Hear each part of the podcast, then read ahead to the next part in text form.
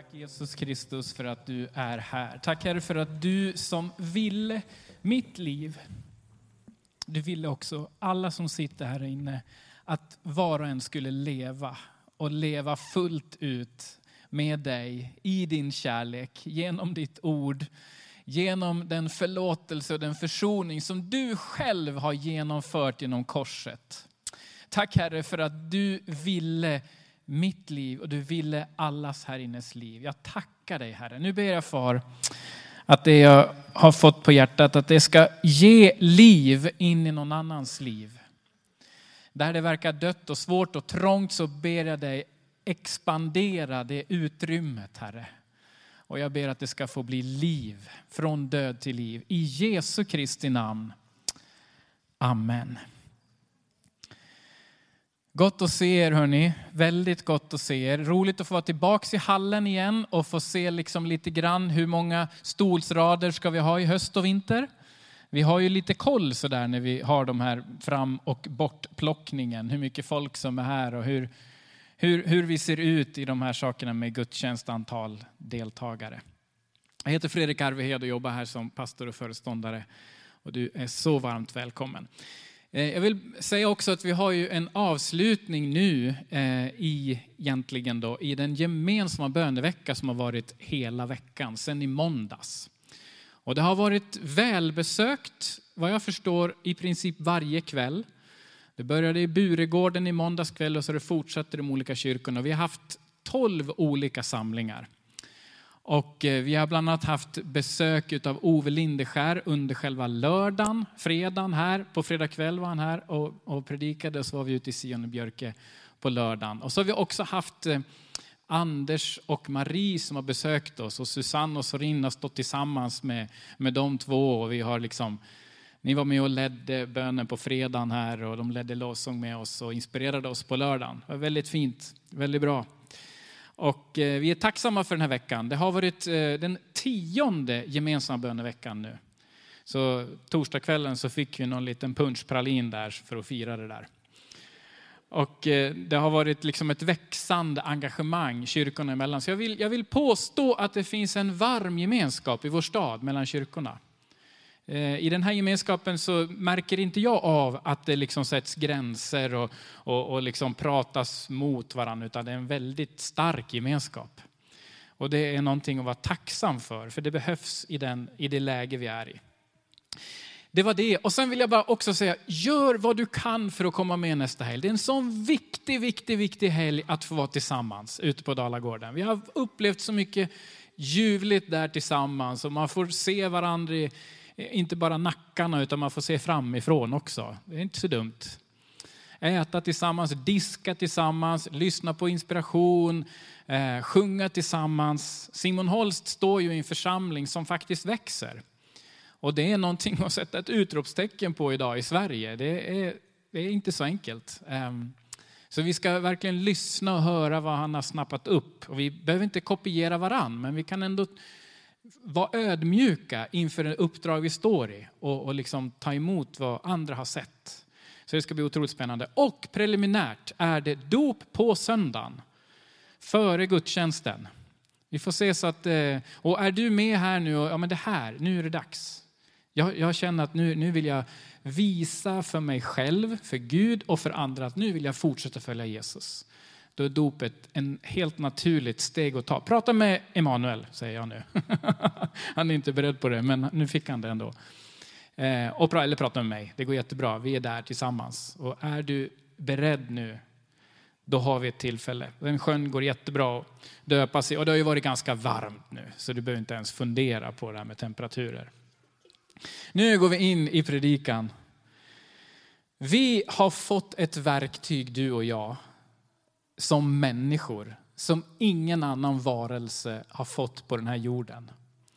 Vi har fått ord att kommunicera med. Du och jag kan artikulera och använda ord för att kommunicera med andra.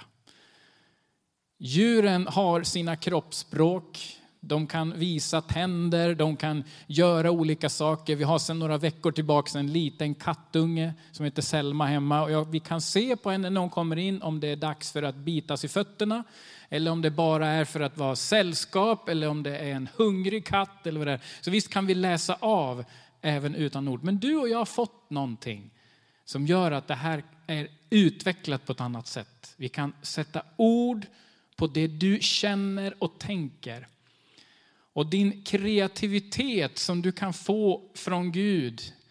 Och du kan måla och du kan skriva sånger och du kan göra olika saker. Du kan sätta ord på saker som, precis som Gud i begynnelsen skapade, så kan du få göra någonting. Och väldigt ofta ingår det ord att beskriva. Och du kan, du kan lyfta människor med orden. Men, nu läser vi Jakobs brev, för det finns mer än så. Jakobs brev kapitel 3 så står det så här. Genom att lägga betsel i munnen på en häst kan vi få den att lyda oss och styr då hela djuret. Och tänk på fartyg med ett litet roder kan styrmannen få ett stort fartyg att åka precis dit han vill. Även om vindarna är starka. På samma sätt är det med tungan. Den är en liten del av kroppen, men den kan skryta över stora ting. En liten gnista kan sätta eld på en hel skog så är också tungan en eld, en ondskans värld bland kroppsdelar. Den orenar hela kroppen, sätter livshjulet i brand och självtänds, står det i den här översättningen från Gehenna.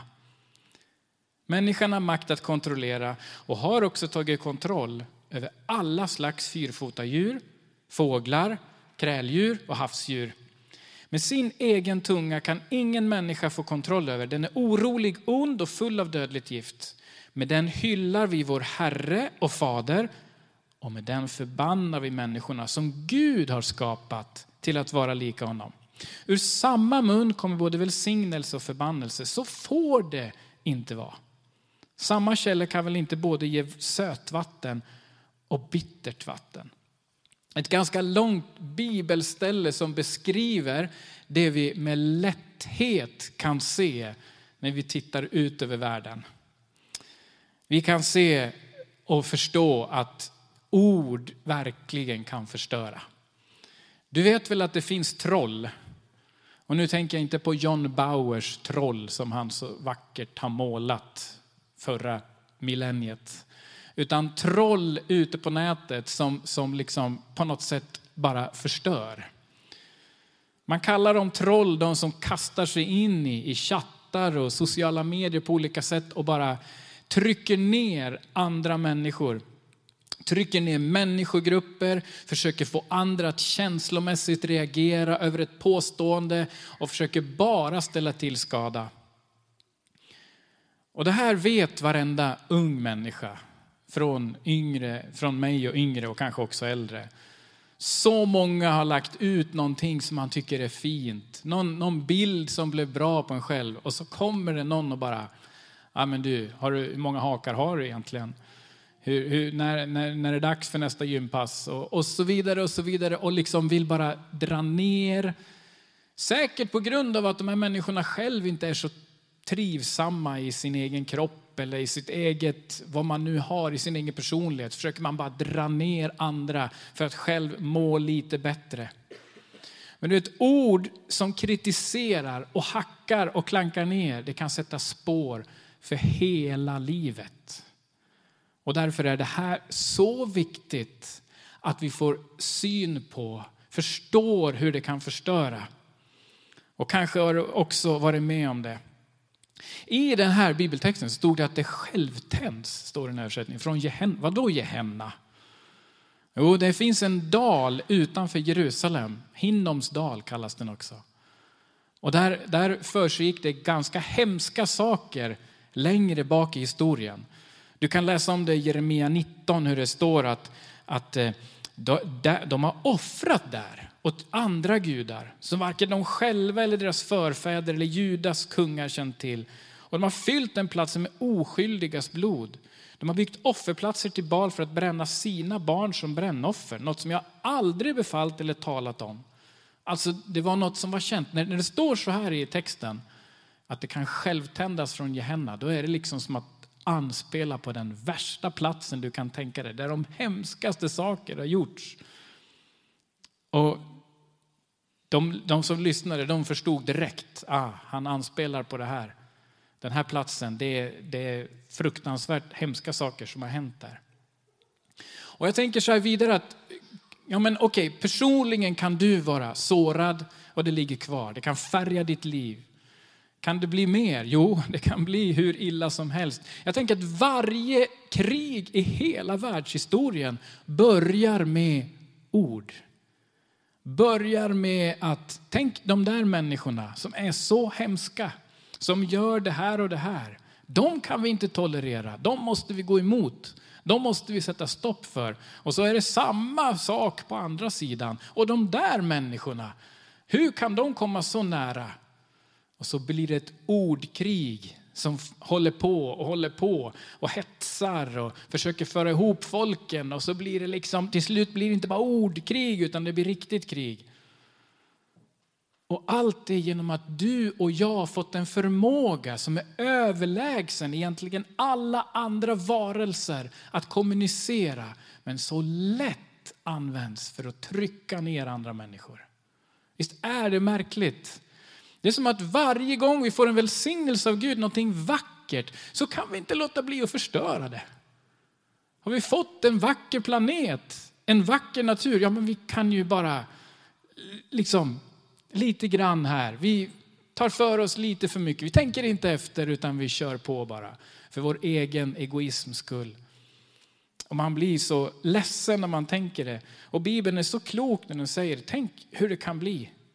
För inte blir du och jag smartare, vi blir inte snyggare, vi blir inte klokare om vi kritiserar någon annan. Eller hur? Inte funkar det så för mig i alla fall. Du kan känna ett behov av att säga till och, och säga att liksom, den och den har gjort så och gjort fel och tokigt. Men du blir inte snyggare själv. Det vet du redan. Jag tycker om att gå tillbaka till begynnelsen. Och nu kommer jag att sluta här, så ni får tåla lite att jag går tillbaka till några ställen som jag ofta kommer tillbaka till. För vi vill ju ha andra ord, eller hur, än de här orden som jag nyss har nämnt. Vi vill ju ha ord av liv.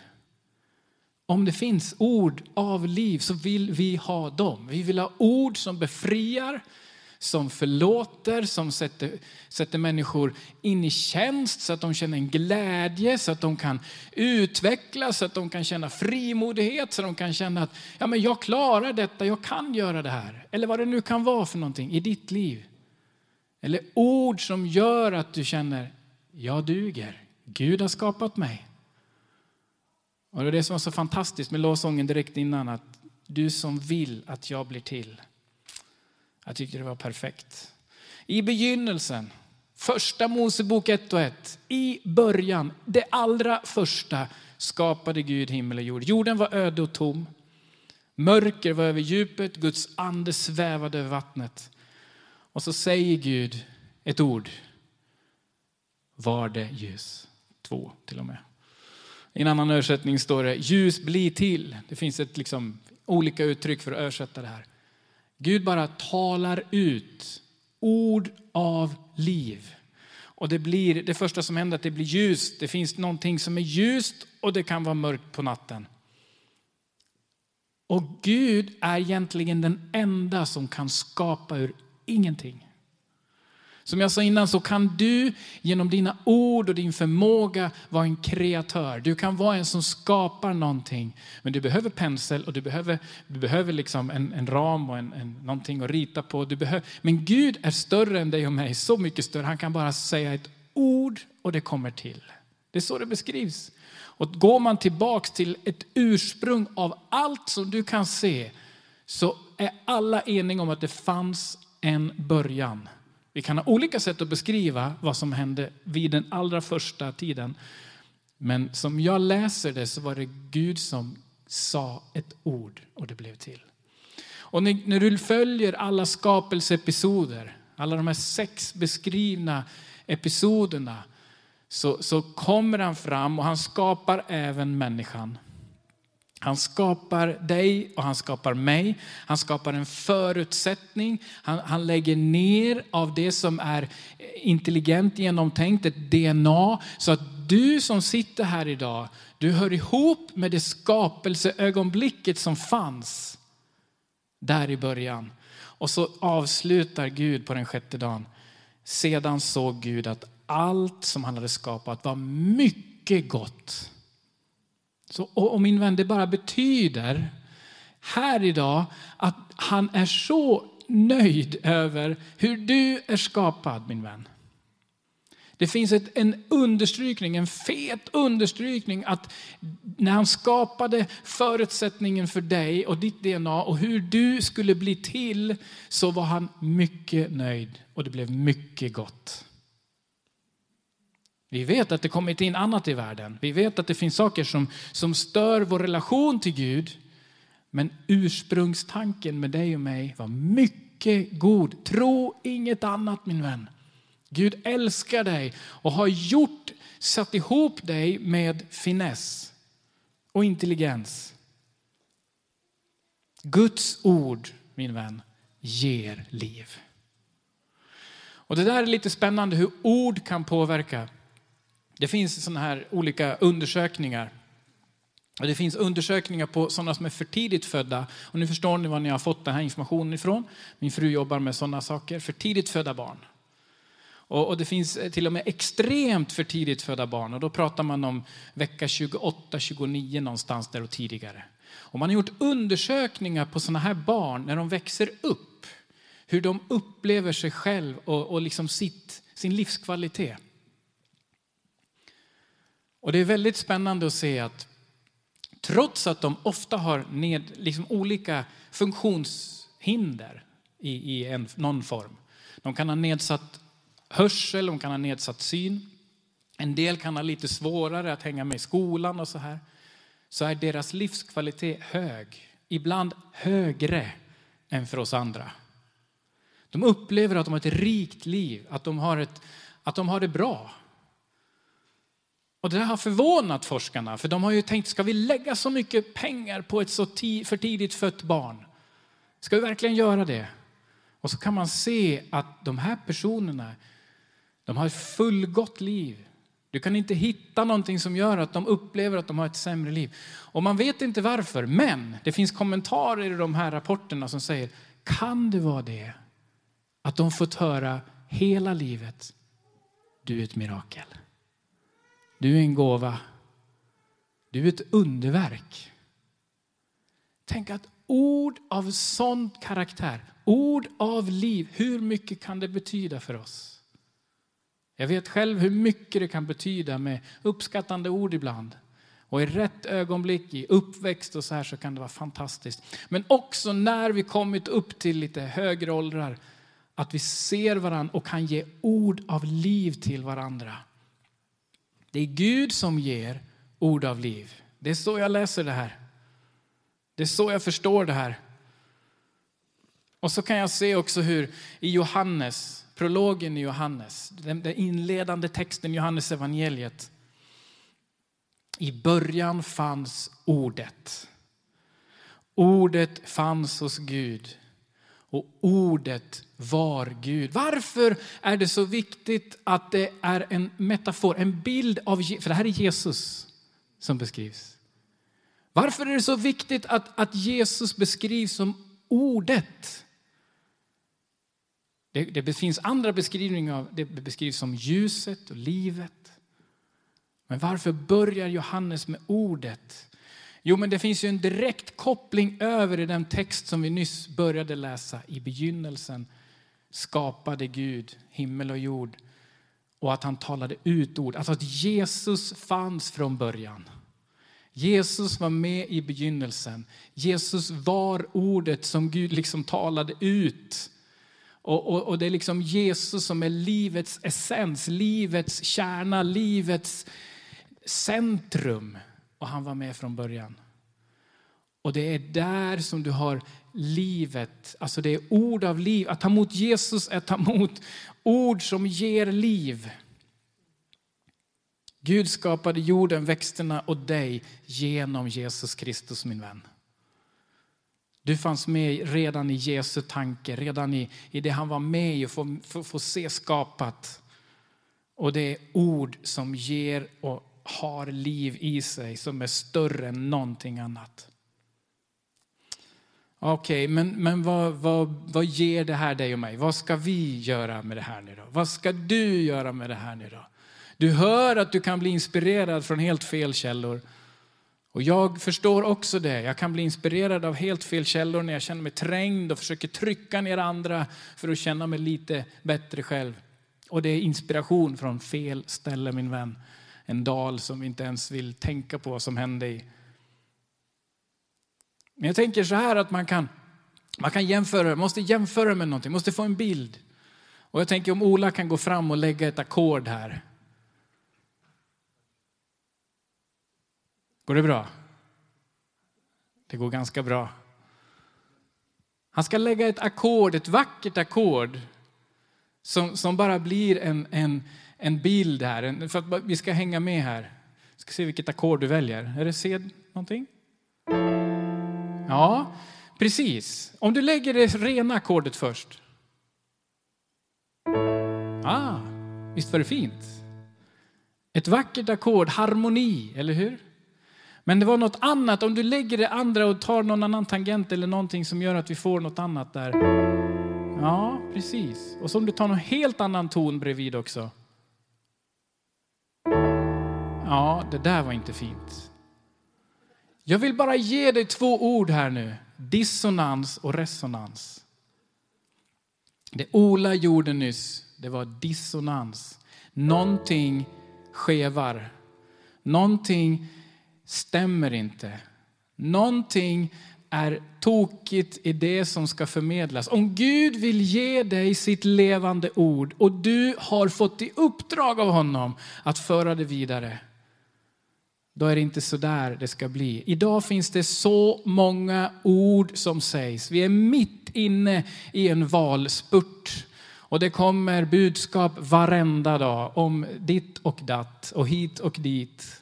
Och den ena skriker högre än den andra att det här är det viktigaste. Och vi lägger oss inte i värderingarna där, men vi förstår att det blir bara så många budskap, så många ord. Och det är som det här ackordet emellanåt, det, bara, det, det, går, det blir inte harmoni. Men tänk om du istället kan få vara med om det här. Vi har en gitarr här, det är Eriks fina gitarr. Och jag tar det höga et. Det där lilla et hade inte hörts särskilt högt om det inte var för att Erik hade en fin låda på den där gitarren. En resonanslåda. En låda som förstärker ljudet. Och jag vill bara påstå så här att Gud har ett levande ord för dig och för mig. Och du kan, få, du kan välja att, vara, att ta, säga massa saker och påstå och hålla på och det blir dissonans. Men du kan också välja att vara som den lådan, att vara en resonans. Du förstärker det Gud redan har sagt i dig. När du för ut kärlek, när du för ut förlåtelse, upprättelse, när du för ut saker som du ser i Bibeln, hur, hur Gud har liksom tänkt med mänskligheten, då blir du en vacker låda för Gud. Tonen den ger han dig, men du kan förstärka den. Och det kan få bli väl hört i din omgivning.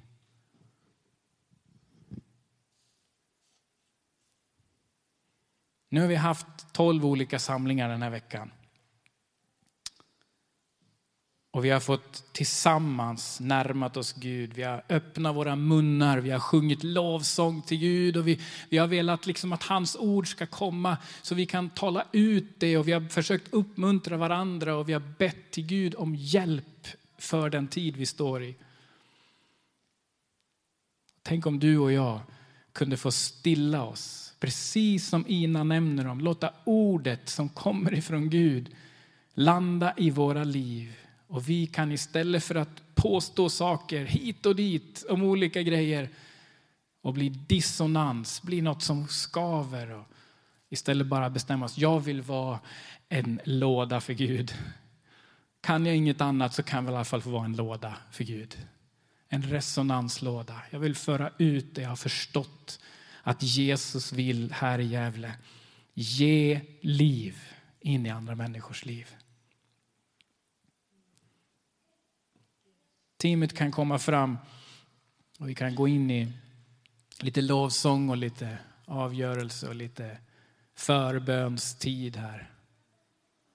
Men jag tänker så här att det kan vara någon som sagt ord till dig som du nu, just nu är så medveten om, som har betytt död för dig. Det behöver inte betyda att du är död, men det kan betyda att, att saker har, har liksom dött i ditt liv. Och du kan ha det och bara känna och veta och höra de där orden som sagts till dig. Och du kanske har redan bett Gud om möjlighet till att förlåta och förstå att de, de, de inte var Guds ord. Men jag skulle vilja få be för dig att du slipper det där längre. Därför att Gud har ord av liv för dig min vän. Han har skapat dig och han såg att det var gott. Det var gott. Det var bra. Och det som andra har tryckt ner i ditt liv och hindrat och hindrar din, det som är tänkt, som Gud har tänkt. Det ska inte behöva vara så resten av livet. Du ska inte behöva ha det hindret och, och den, den, den, dörren ska inte behöva vara stängd in i det rum som Gud liksom kallar dig in i.